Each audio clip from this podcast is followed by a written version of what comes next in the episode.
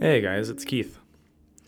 So, I want to talk about some very general concepts as a lead in to some current events happening in February 2022. I'm thinking a lot about freedom, which has got to be one of my absolute pillars in terms of my values and what I believe in. It is a big deal to me to feel free and to have the freedom to do the things I want to do. It's really like right up there as my number one thing that I care about liberty, personal liberty. I speak on this podcast sometimes about my other driving values being truth and beauty. And as a creative person, those are the th- two things that really guide me. In this podcast, I'm, I'm really seeking truth. You know, I, I do believe very strongly in this academic spirit of pursuing light and truth and shedding light on ignorance and misunderstandings. And this is kind of under attack these days, for sure, with all the disinformation out there. Everyone's celebrating their own truths, somehow as if there can be so many hundreds or millions of truths that coexist without actually being the same.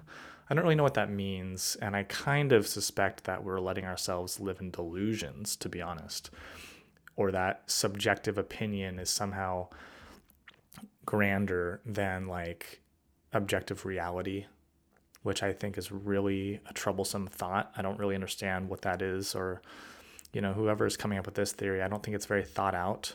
You know, I know it comes from this postmodern, uh, you know, train of thought from like Foucault and Derrida that somehow you know your lived experience is very unique and that it does create a certain kind of truth so to speak. But the way that people hold on to their truths against reality is kind of crazy to me.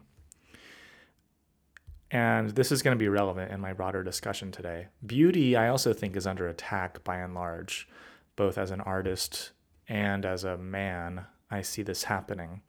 Um, you know, in art, the celebration of beauty is kind of passe. You know, it's too classical or modernist. And now in this postmodern, post postmodern world, uh, you know, with relational aesthetics and like anti aesthetics of mess, you know, of trash. This is kind of what's celebrated more in the art world, you know, like really interrogating what beauty even is and why must art be beautiful and it doesn't perhaps but it's a it, I feel personally um, I don't feel personally attacked per se. I feel like my brand of art, you know, what I make on my Instagram, for instance, the kind of pictures I like to make and celebrate, I'm really interested in beauty, natural beauty, landscapes, minimal landscapes, observed just so. And this is kind of just not as in vogue as it once was. And instead, we celebrate, you know, political art or identity based art that doesn't really care about beauty per se. But that's fine, you know, like to each her own. And that's not a big deal to me.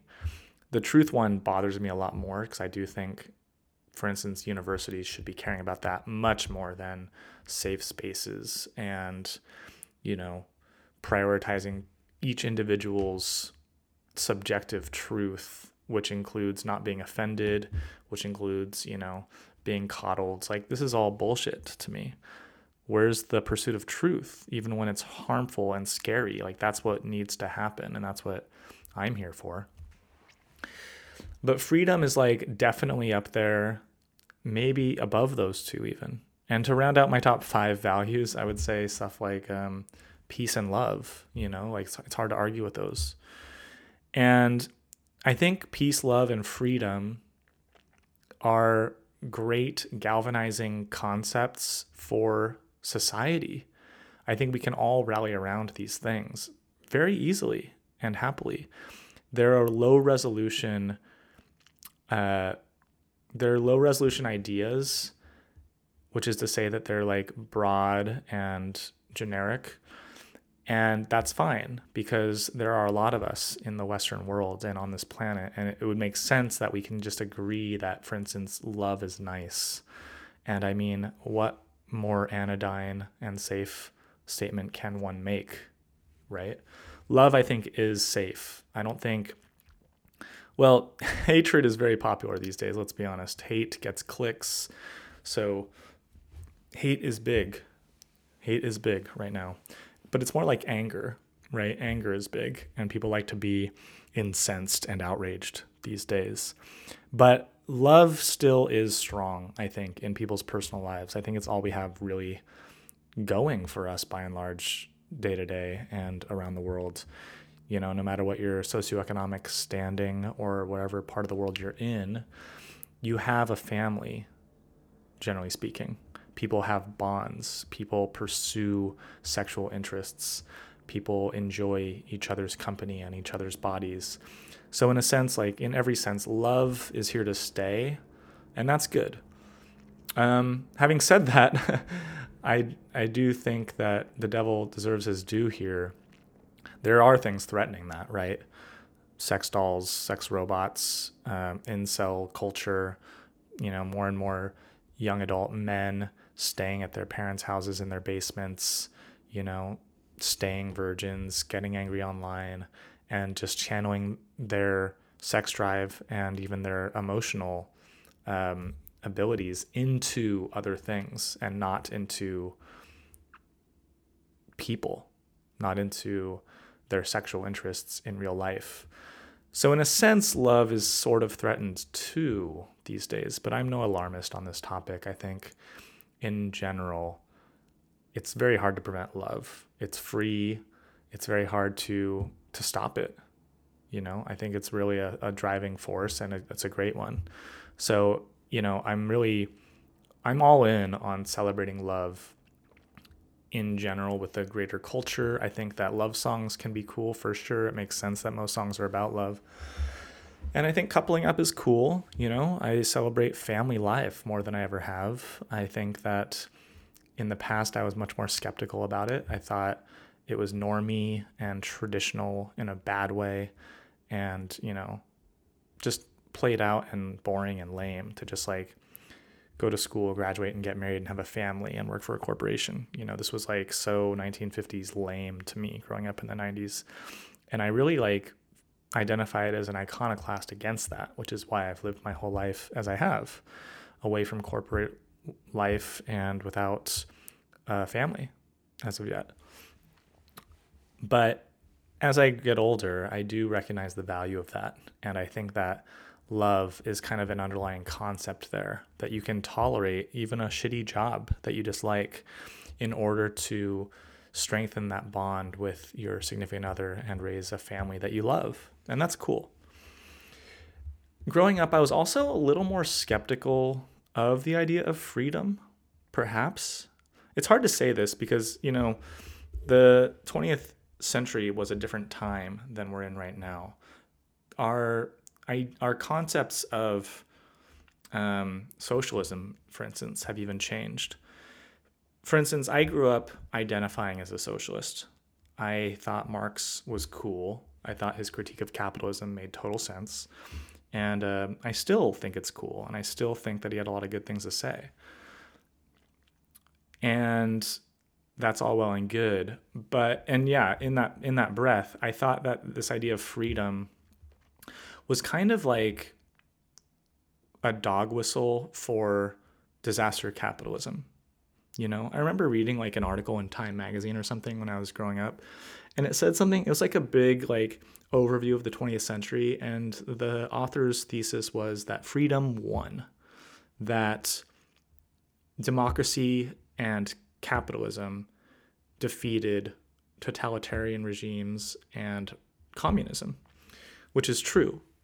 But I always thought I was like suspicious of that. I just thought like, yeah, democracy is cool. Like I could tell already, even in the dearth of American education on the topic of communism, that democracy was preferable and that a plurality of opinion could dictate the way a country was directed and that you know this sort of not even direct democracy that we don't have in the US, but like a representational democracy or a republic makes a lot of sense, right?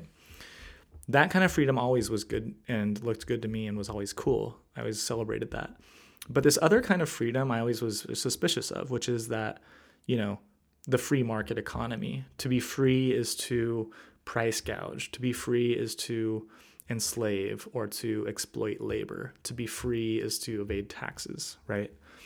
And this is where like my libertarian tendencies uh, don't exactly follow the the typical libertarian party line, if you will. I'm not a libertarian by party.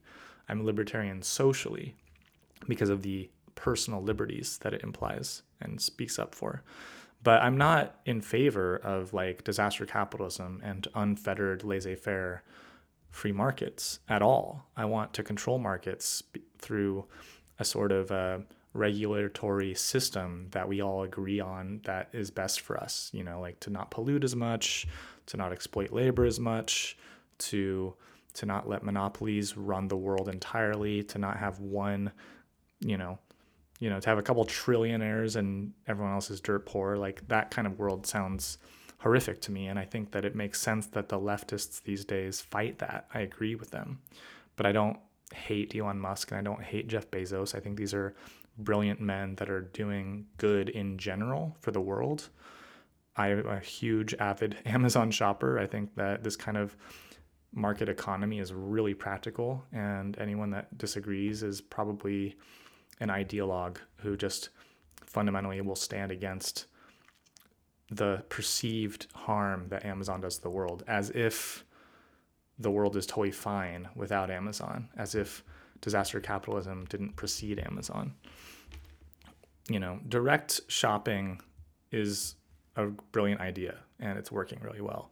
Tesla as well, you know, Elon Musk had a great idea to like reduce carbon emissions through battery cell and solar technology and it's happening and it's cool, you know. So I'm in on that stuff. Um, that said, I think that, you know, Google could be broken up. You know, Facebook could be broken up. These monopolies that are happening aren't ideal. So, like, you know, my opinions on exactly what freedom might mean or might entail are um, complex, right? I'm not just a freedom absolutist. But I want to talk about personal liberties and one particular freedom today, which is free speech. And this is a big one, right? I'm recording this after a bit of a hiatus. My apologies about that. I just haven't really felt like saying anything. And when I've sat down to think aloud with you in the last months, I just haven't been bothered. I've just thought, ah, whatever. I don't really need to comment on this or that happening in the world. I've said my piece about COVID. I've said what I want to say about a lot of general concepts. You know, I'm still thinking a lot about trans activists and social justice. And I'm very critical of these things. And I feel like my arguments about these things are being, you know, are strengthening. But I don't need to go on and on about them. You know, like some people have told me that I would make maybe a good pundit and I'm not against it. Look, I would love to just appear on uh, various platforms in order to, you know, espouse my opinion. But it's not that.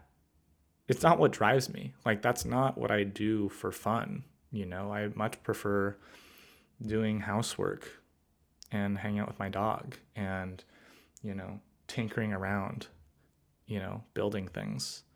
Like that's what I actually enjoy doing so when I like think, oh, I should like sit down and record some sort of rant or tirade about how I don't know, the San Francisco school board is like changing names for no reason and you know, making merit-based systems more uh, random or whatever. Like things that I think are silly. Um, I just think, well, whatever. Like I'm reading the news. Maybe I'll make a comment on Reddit in various subreddits that I'm in but I don't necessarily need to like bloviate to you about them. This is a this is a tricky thing for me, right? Like I'm still not absolutely resolved in my work as a public thinker. But I was inspired today to record this that you're listening to now because I am thinking about two hot topics right now in the world, not in the world, in the Western world at least. And that is Joe Rogan, the podcaster on Spotify, and the Freedom Convoy, which are the truckers in Ottawa, Canada, and how these are kind of similar and what the through lines are here. So I just wanted to pick them apart and really galvanize my thoughts on these two topics, which, look, they're not even that interesting, if I'm honest. Like, I'm not that intrigued by either of these topics, but I just want to speak to them a little bit here because they do come down to this concept of free speech, and that is worth defending. And I'm not going to be uh, an alarmist here and say that we really are in the throes of an upcoming dictatorship or some sort some sort of totalitarian control against speech. But it's it's there, right? The conspiracy theorists or the the alarmists, the people that are up in arms about that, like they're not paranoid. There is real stuff happening right now. So let's just get into it a little bit.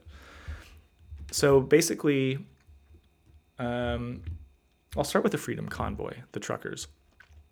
Right now, if you look up, like I went to Reddit and there's a subreddit called Out of the Loop, and I typed in the Canadian truckers there. And a bunch of answers were like very flippant and rude. Like, um, these asshole anti vax truckers are just, you know, making everyone's lives miserable by crowding the streets of Ottawa. Like, a very biased response is what is generally seen online that I've that I've noticed. But a less biased answer is that essentially um, there's been a mandate in Canada that to be a trucker going between the U.S. and Canada, which is a very popular thing to do, you have to uh, have a vaccine and you have to have an app that's tracking you to, to come back in. And these truckers are against this mandate, basically. And this has been turned into this big thing of like, this is an anti vax rally, which is not true. They're not against the vaccine, they're against a mandate, right? Or that this is racist and this is a bunch of bigots and Nazis because there was a Nazi flag actually in this convoy of like hundreds of truckers so it's being turned into that and you have a lot of slur or slander happening against the truckers because essentially what's what's really going on and the same with Joe Rogan is that there is a mainstream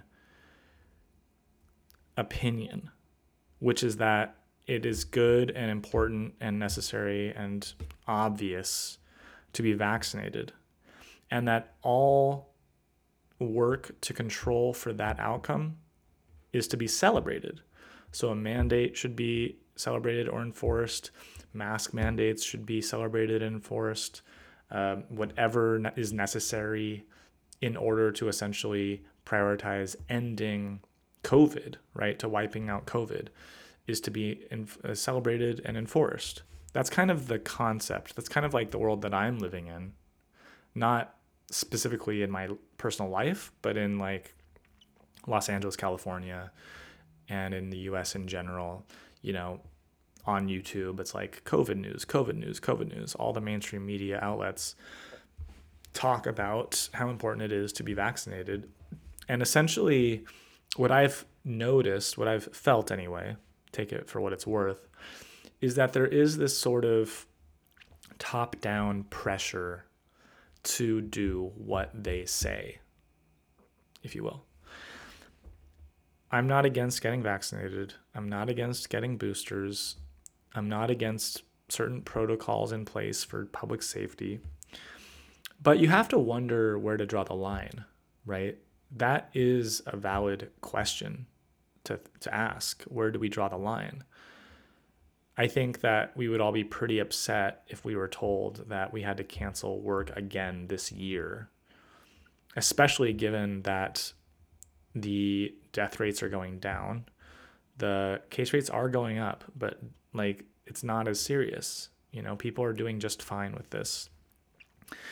So it makes you wonder like how serious do we have to take this? And then when a government like Canada or Australia or the or the US, when they do something in order to enforce COVID protocols, which are essentially lockdown protocols or population control protocols through app tracking or through mandating anything, whether it be a mask or a vaccine or a vaccine pass, you have to wonder if it's worth it because these are essentially infringements on personal liberty.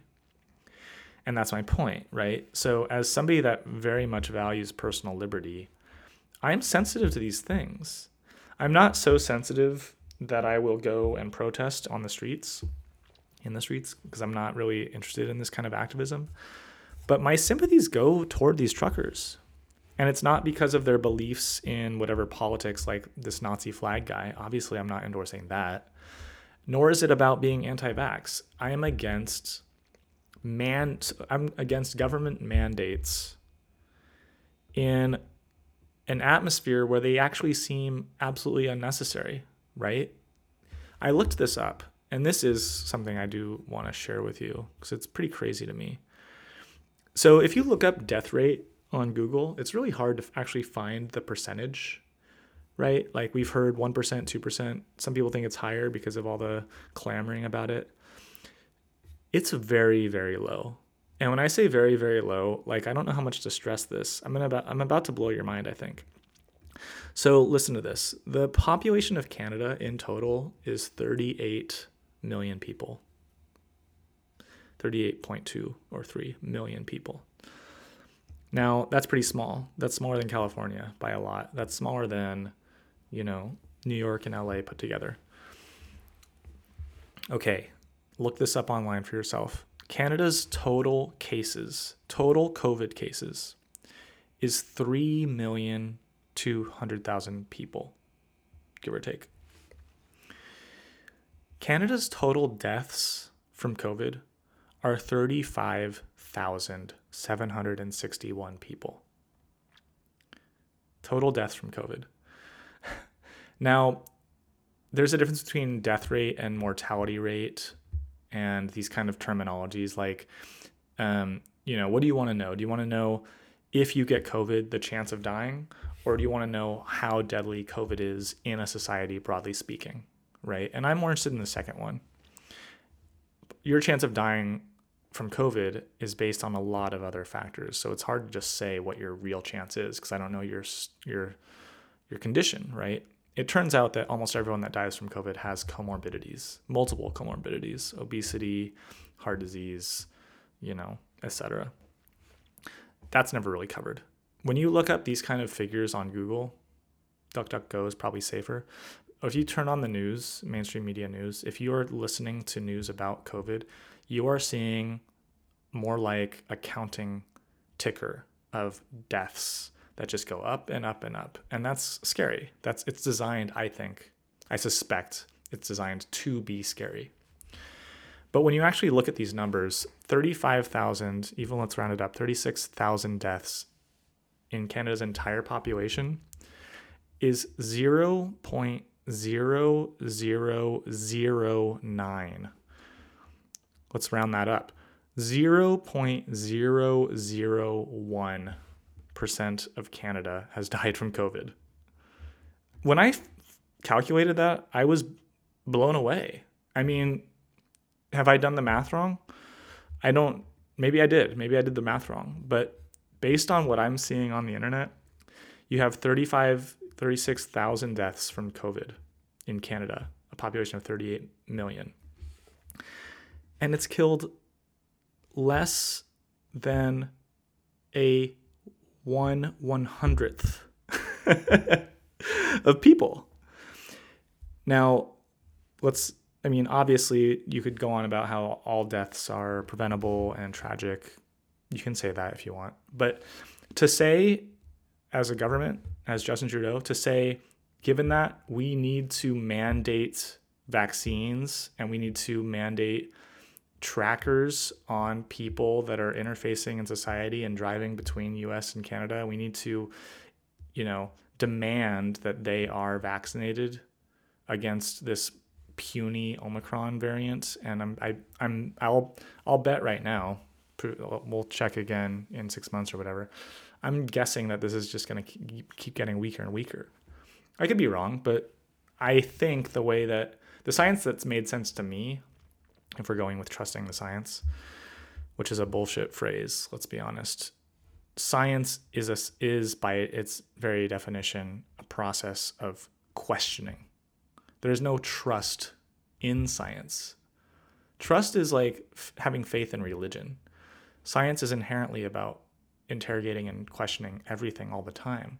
When you get a piece of science, you scrutinize it from all angles to test it. That's what science is. So this whole phrase trust the science is insane to me. But anyways, the science that I've heard about the way that COVID works as a virus is that it mutates in order to propagate itself and to survive. When it kills its host, that's bad. When it's snuffed out from society, that's bad. Its goal if you can call it this. Obviously, it doesn't have a brain thinking this stuff through, but you know, from the Darwinian perspective, or even Richard Dawkins' selfish gene perspective, this virus wants to become less deadly in order to stay around, like the flu. Influenza does that. We're talking about the flu here. Like, these numbers are so fucking low. I wouldn't be surprised if the flu kills more people in Canada. And in response to this, Justin Trudeau has now said that he will cut off the bank accounts of the truckers protesting his mandate. That's pretty wild. That's pretty scary to me that a government can say, you know what, we don't like your protest. You no longer have access to your finances. And anyone else that wants to donate to you, we're going to cut them off and we're going to control the uh, avenues and the institutions through which people live their lives and pay for each pay for things and li- like this is insane. Like that is really that's pretty alarming to me. So yeah my sympathies are with them these truckers. Like i watched a trucker describe what they really want on youtube on Jordan Peterson's channel. It's like a five minute clip if you want to look it up, what the truckers say.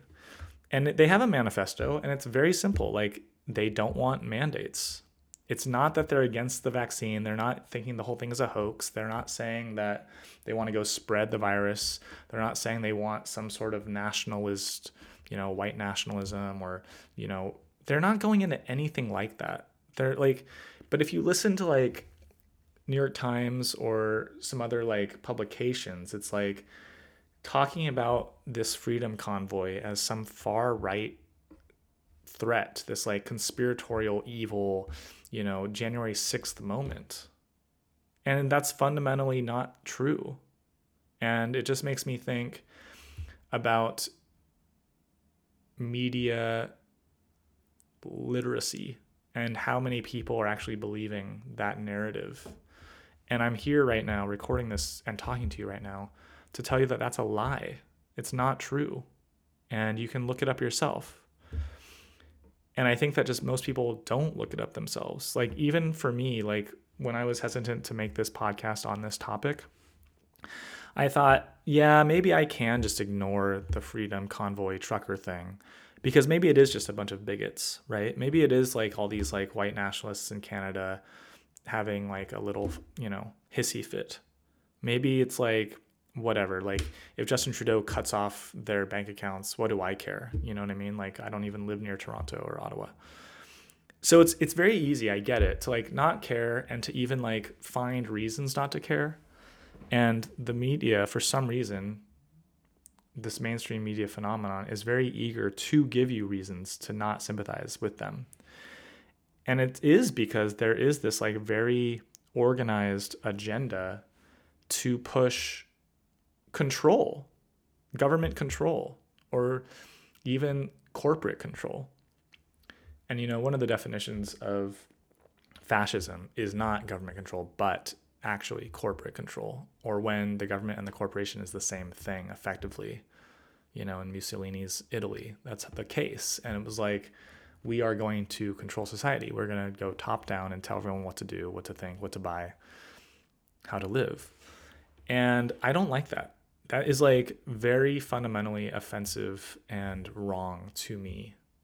as a social libertarian, as a libertarian socialist, frankly. And it just is really, really bad. And it's sad to me that so many people, by default, consuming mainstream media, they don't have these sympathies for individual people. They'd rather put them in groups and think these truckers are all Nazis. These truckers are all white nationalists. These truckers are all anti vaxxers. It's not true. I'm not an anti vaxxer. I'm vaccinated. I support the truckers conceptually against mandates. I don't want to be told that I have to get the vaccine. It's wrong. By the way, over 80% of Canada is vaccinated. And again, this virus is not an existential threat. Period. It's not an existential threat. Case closed. Okay? And I, I think that people just need to realize this and just relax about it. It's not going to kill you unless you have like four comorbidities. This is this virus is getting weaker and weaker. I have family members who are immunocompromised, who have had COVID and they're fine. You know what I mean? Like this is not really scary anymore. And I think it's I honestly think it's insane to act like it is. I think it's like actual dictionary definition insanity to think that COVID is this existential threat to you individually or to society at large. It's not. Period. So I have to say that. I just have to say that. And the fact that governments are reacting so strongly as if it was and that they're using that as a as an argument to curtail personal freedoms is wrong. And it is the step toward totalitarian dictatorships. You know, like people go on and on about Trump, you know, and how he like almost stole the election the second time and how this could be a dictatorship and you know, there's some I have some sympathies there, you know, it's fair enough, but in the end at the end of the day, like our system of checks and balances in the US did stop him from seizing control the way so many other global leaders have seized control. Think Erdogan in Turkey or uh, the Syrian president. You know, like this does happen, but it doesn't happen in the U.S.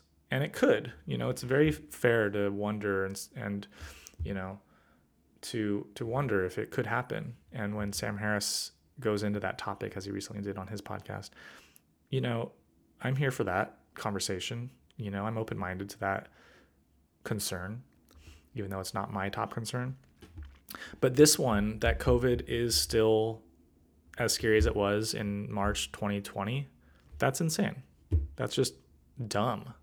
And to use that as a way of like enforcing rules, it just to me it it's kind of a litmus test for people I don't fundamentally trust, people that want power, people power hungry people, rule obsessed, you know, busybody admin regulator people love using COVID as an excuse to do what they want, to clamp down on what you can do. You know, I'm experiencing this all the time in my in all the admin bullshit of my life. Oh, you want to get uh, you want to extend your German visa? Whoa, that involves an in-person meeting, and we're really not uh, taking any meetings because of COVID. You know, we really can't employ as many people. We can't open our offices because of COVID. You know, we really have to worry about public safety right now. So it's going to get very, very hard to get your visa renewed, right? Oh, you want to, um, you know, you want to add an extension on your house. You want to change the roof line on your roof. That's going to involve a permit, and we're really not giving out permits right now because of COVID. It's going to be really hard to get an inspector out to your house for that because, you know, we are living through a pandemic right now. I'm sorry. Like, fuck you. Like, put on a mask if you want. Do your work. Like, it's so insane to me that people are still slowing down society and that red tape is getting even stronger and thicker and brighter because of COVID. Like, get over it. You know what I mean? Like, this is just ridiculous. Okay, so let's pivot to Joe Rogan. Joe Rogan is the biggest podcaster in the world. Um, I don't know his numbers. I'm not going to look him up. But I do trust what I've heard that his audience is bigger than all mainstream media audiences, bigger than Fox News, bigger than CNN, bigger than New York Times, bigger than any mainstream publication. His podcast is the biggest by far. His audience is the biggest, which is why Spotify gave him this like record deal of a $100 million a year to be on his platform instead of on YouTube. So now like Spotify has exclusive rights to his uploaded new conversations. And Joe Rogan is like I mean, I'm a, I'm sure you know who he is, but just my my like bio about him would be that he's just kind of a dude, you know, he's like kind of like a Joe Schmo kind of dude, more on the macho side, coming from the worlds of comedy and from mixed martial arts. Those are his two main interests. He's a he's like professionally a comedian. He was on a bunch of '90s sitcoms, and he does stand up. And he's also like a buff guy that works out all the time and is into like fighting. And his politics are like they're similar to mine. Like I would call him also a libertarian socialist, broadly speaking, which is for the political compass fans out there, libertarian left. You know, he's he's kind of into hippie values. He's definitely into freedom. He's definitely against authority. Uh, but he's also for sharing the wealth. He was a Bernie Sanders supporter. You know, he's this kind of guy, and that's who I am. Like I'm, I'm that kind of guy and he's probably a little more into like guns and his hobbies and interests are different than mine. But by and large like he's a very live and let live kind of person and help people out you know like do good in the world kind of person. Okay so what's the problem right? Like what's the problem? Well i think the problem is that mainstream media and like to sound a little conspiratorial admittedly the powers that be people that do have you know, legacy media types, legacy media money, old money, this is threatening to them. You know, for just some random dude like Joe Rogan to come around and have these four hour long conversations with anybody and everybody and to have such a big audience and to have it like he's uncancelable, right? Like this whole last month has proven that he's basically uncancelable. But let me just spell it out how it went down. So basically, Joe Rogan is a little more like airy fairy hoo ha than I am. Like he's into like alternative medicine, right? He like he's the kind of guy that would take ivermectin, and he's pushed this kind of medication in order to treat COVID or prevent COVID. Now I haven't listened to any of these episodes. I've listened. I'm not like the biggest Joe Rogan consumer or fan. I support him in general, very general, but I only listen to like the interviews that I care about, like when he interviews Jordan Peterson or Bernie Sanders or something but otherwise like i'm not tuning in to listen to him talk to doctors and stuff and i don't really go to joe rogan for my medical advice to be honest. Um, but you know it see it does seep into like my diverse portfolio of opinions that i hear right? I have friends that listen to joe rogan. I hear from hearsay what's going on and i take it on board but it's not going to stop me from getting vaxxed for instance it does give me some hesitation. It gives me some pause. And I think people hate that about him, right? Like, so basically, I read this other really interesting Reddit post about uh, about Joe Rogan, and it's essentially going in. It's not even a Reddit post; it's a Twitter uh, thread from Local Distance, which is a great Twitter handle, by the way, for, for people on Twitter. Local Distance did this whole breakdown of how this cancellation of Joe Rogan was actually a, a conspiracy, for lack of a better word, like an actual psyop, like an actual operation targeted by the DNC, by the Democratic National Committee, to take him down. Because basically, the argument is that, okay, you have this idea that Joe Rogan is spreading misinformation, and we can't have that right? Like we have to stifle misinformation in this era of COVID. We can't have people thinking that that vaccine is dangerous. We can't have people going into alternative medicines instead of the vaccine. And he's doing that, and his audience is huge.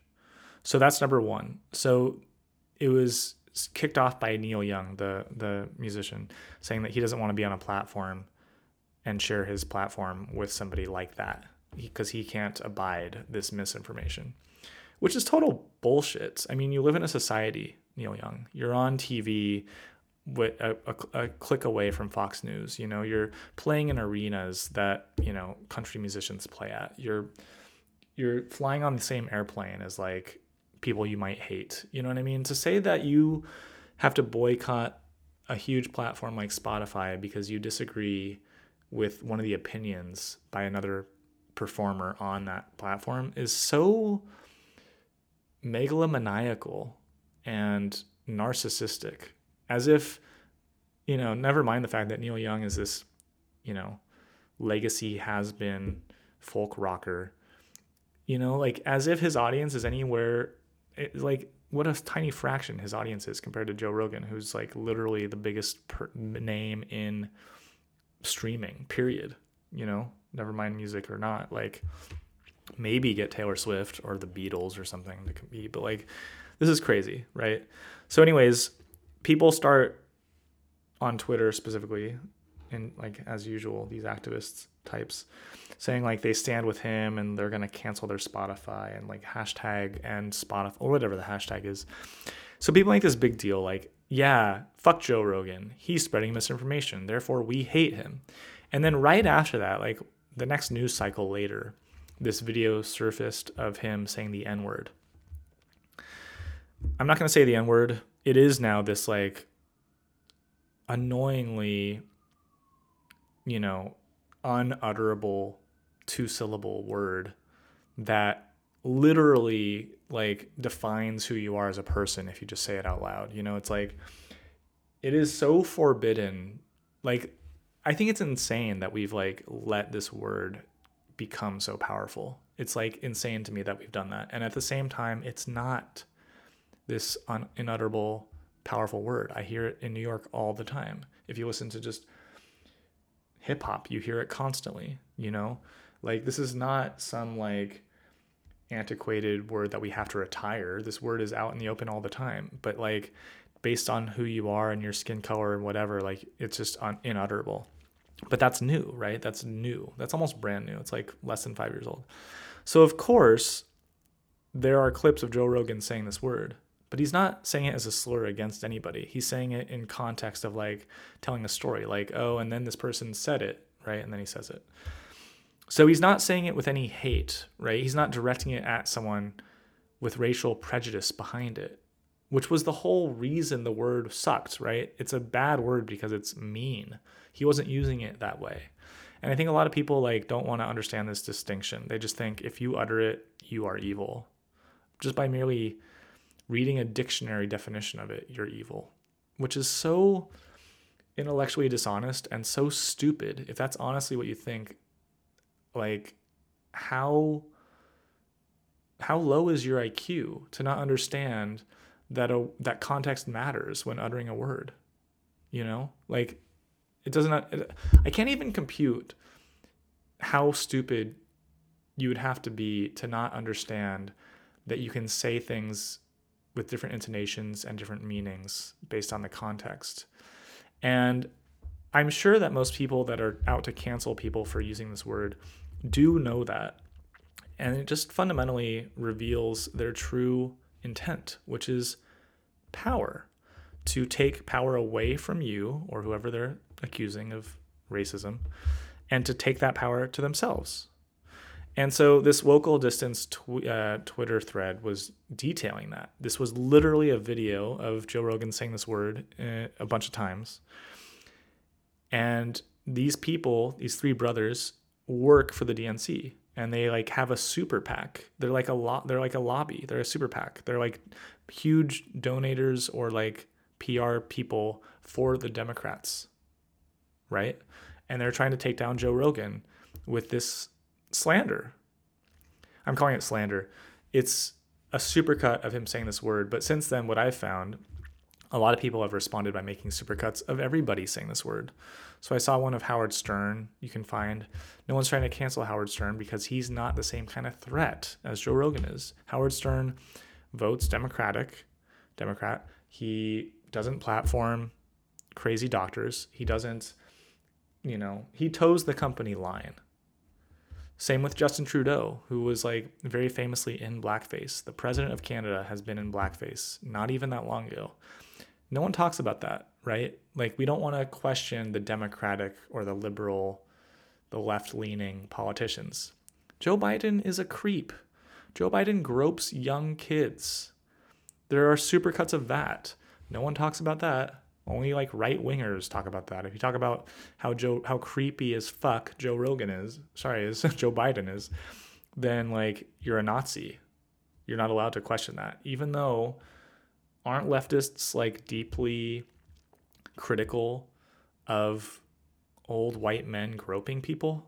I don't understand this hypocrisy. You know, it's like the worst thing in the world if Donald Trump says he's done it, but it's totally passable if Joe Biden is literally on camera doing it again and again and again and again. Like that's really weird. I don't understand people's value systems that live in that contradiction. It's like pure tribalism. It's pure sports. You're on the Democrat team, the left team, and therefore everything the left does is okay, and everything your enemy, the right, does is evil. And that is just such stupid binary thinking. And my goal is to help fight that. And, um, you know, sometimes when I get into these rants, maybe I, I start questioning myself. I hope I'm not offending you, dear listener. We're all, we all are susceptible to this stuff, right? I mean, it's not like I've never gone into some tribalist partisan thinking. I'm doing it all the time, frankly. Like, as an anti SJW you know, as a red pilled kind of guy, like I'm that's my tribe, right? But I don't endorse everything that like red pilled people say. I'm not like I don't think every PC thing is stupid, you know? It's just that I'm fighting this general concept because I think it's detrimental to the world.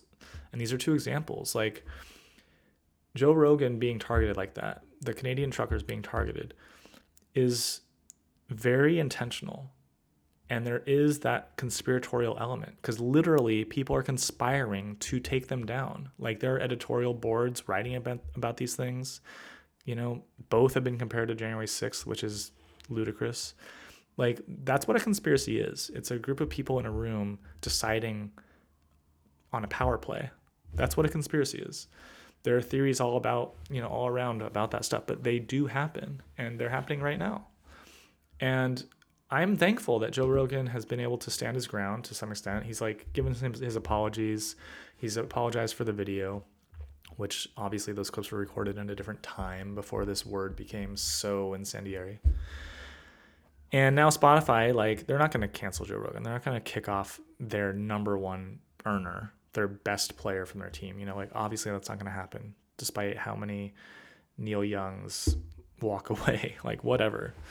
Spotify can afford them walking away. But like they are now going to put an advisory before episodes that Joe Rogan does like beware that this information doesn't represent us and that you should do your research and this might be, you know, this should be fact checked, you know, like that's fine. They can do that. I'm not really offended by parental advisory warnings per se. I think they're a little weird. They do verge on censorship, but they're not actual censorship. So that's good. I'm against censorship. Let people talk. If you think that Joe Rogan is so fucking dumb and that his medical advice is so stupid, and that maybe for me, I do question getting a booster, tell me why I should. Give me a better argument why I should get a booster now in February 2022 after having survived COVID and now having the antibodies. Why should I have a booster when my guess is that all the new strains coming at me will be weaker. Why should I get a booster? If travel is impeded without a booster, I'll get one because I want my life to just be smooth. But I'll resent that because I do think it's wrong to infringe on civil liberties in the name of, quote, public safety. I think it's wrong to open every flyers bag and go through their you know washroom accessories to look for bombs i think that's stupid and i resent it i resent the tsa for doing that for slowing down everything for making the flying experience agonizing because it's unpredictable. You don't know how long it's going to be. You don't know if you'll miss your flight. All that fucking sucks. For what? For what? You know? And now COVID is like this 9 11 Patriot Act thing of like, oh, now's our chance to like put all these fucking stupid rules in place and now create whole new agencies and whole new bullshit jobs for busybody, you know, you know, do people have nothing better to do than like rifle through your socks and underwear? Like it's so silly to me. And I just I have to say in this moment that we're living in that I want to stand up against this kind of shit and stand up for freedom and personal liberties. Like we can be trusted. We can be trusted. Like it makes sense. Like a lot of the stuff that comes out of the CDC or the WHO, like you know, we're we're not in the wash your hands era anymore, but like personal space, don't cough on people, cover your mouth when you sneeze, wear a mask if you if you want, if you're definitely if you're sick, but if you are coughing or sneezing, you know, like don't spread germs. Give people personal space. Don't crowd into spaces where, you know, sicknesses uh, pervade. Just have some common sense. Be a good citizen. Like that's fine. Like I support those kind of PSAs and I support living like that. And I think it's good to like signal that outward into society. But to say to society, you have to shoot this substance into your body every year, maybe twice a year, and you have to have digital proof of it, and you have to submit all your records in order to get that digital proof, and you have to show it everywhere you go. This is tyranny. You know, this is this is tyrannical. It's not obviously like full on 1984. It's not North Korea tyranny, but it is tyrannical. And I resent it. You know, even just on a much to calm down here a bit as I start let's start winding this down, Keith. Um, you know, before COVID, people have to you have to you have to have a driver's license to drive a car. And that makes sense because cars can be very dangerous and they're a motor, you know, they're a, they're a complex machine that requires some amount of skill and education to operate and it makes sense that not everybody can just get into a car and drive it. You know an eight year old should not be allowed to just hop into a car and drive a car. So it makes sense that you have to have a license to do that. I support licenses for guns for the same general reason. Once you have a driver's license, it proves you're like in a system, you're in a government system, and it proves your age. And in the US, you have to show this proof of your age all the time to do anything related to alcohol, which is most of society, most of culture is around alcohol in a way. So going to bars, you know, buying buying groceries, buying alcohol at stores, you have to always show this card you know and it's such a it's such a farce because this bouncer probably knows you're over 21 and even if you're near 21 and not aren't he doesn't care but he does it anyways and you can get carded you know 30s 40s 50s you can just get carded all the time all through this stupid act as if you know some government agency is going to shut down this business operation because they're not carding you. Because heaven forbid they sell alcohol to somebody that's not allowed to have it, right? When I moved to, to Berlin, this farce disappeared. And it's so liberating to walk into a bar without taking out my wallet, to not have to remember my driver's license all the time because I'm not driving there, to just be unfettered. It's free it's freeing and liberating and it feels like a personal freedom to be trusted that I can drink, to be trusted that I am obviously of age. And even if I wasn't quite of age, to be trusted uh, with the responsibility of conducting myself properly in a public place like a bar. You know what I mean? Like, I don't understand these rules for rules' sake. And maybe I do understand them. And that's even scarier because my understanding of them is that they're power trips made up and enacted upon by small minded people. I'm against that. All right. That's it. Until next time, guys.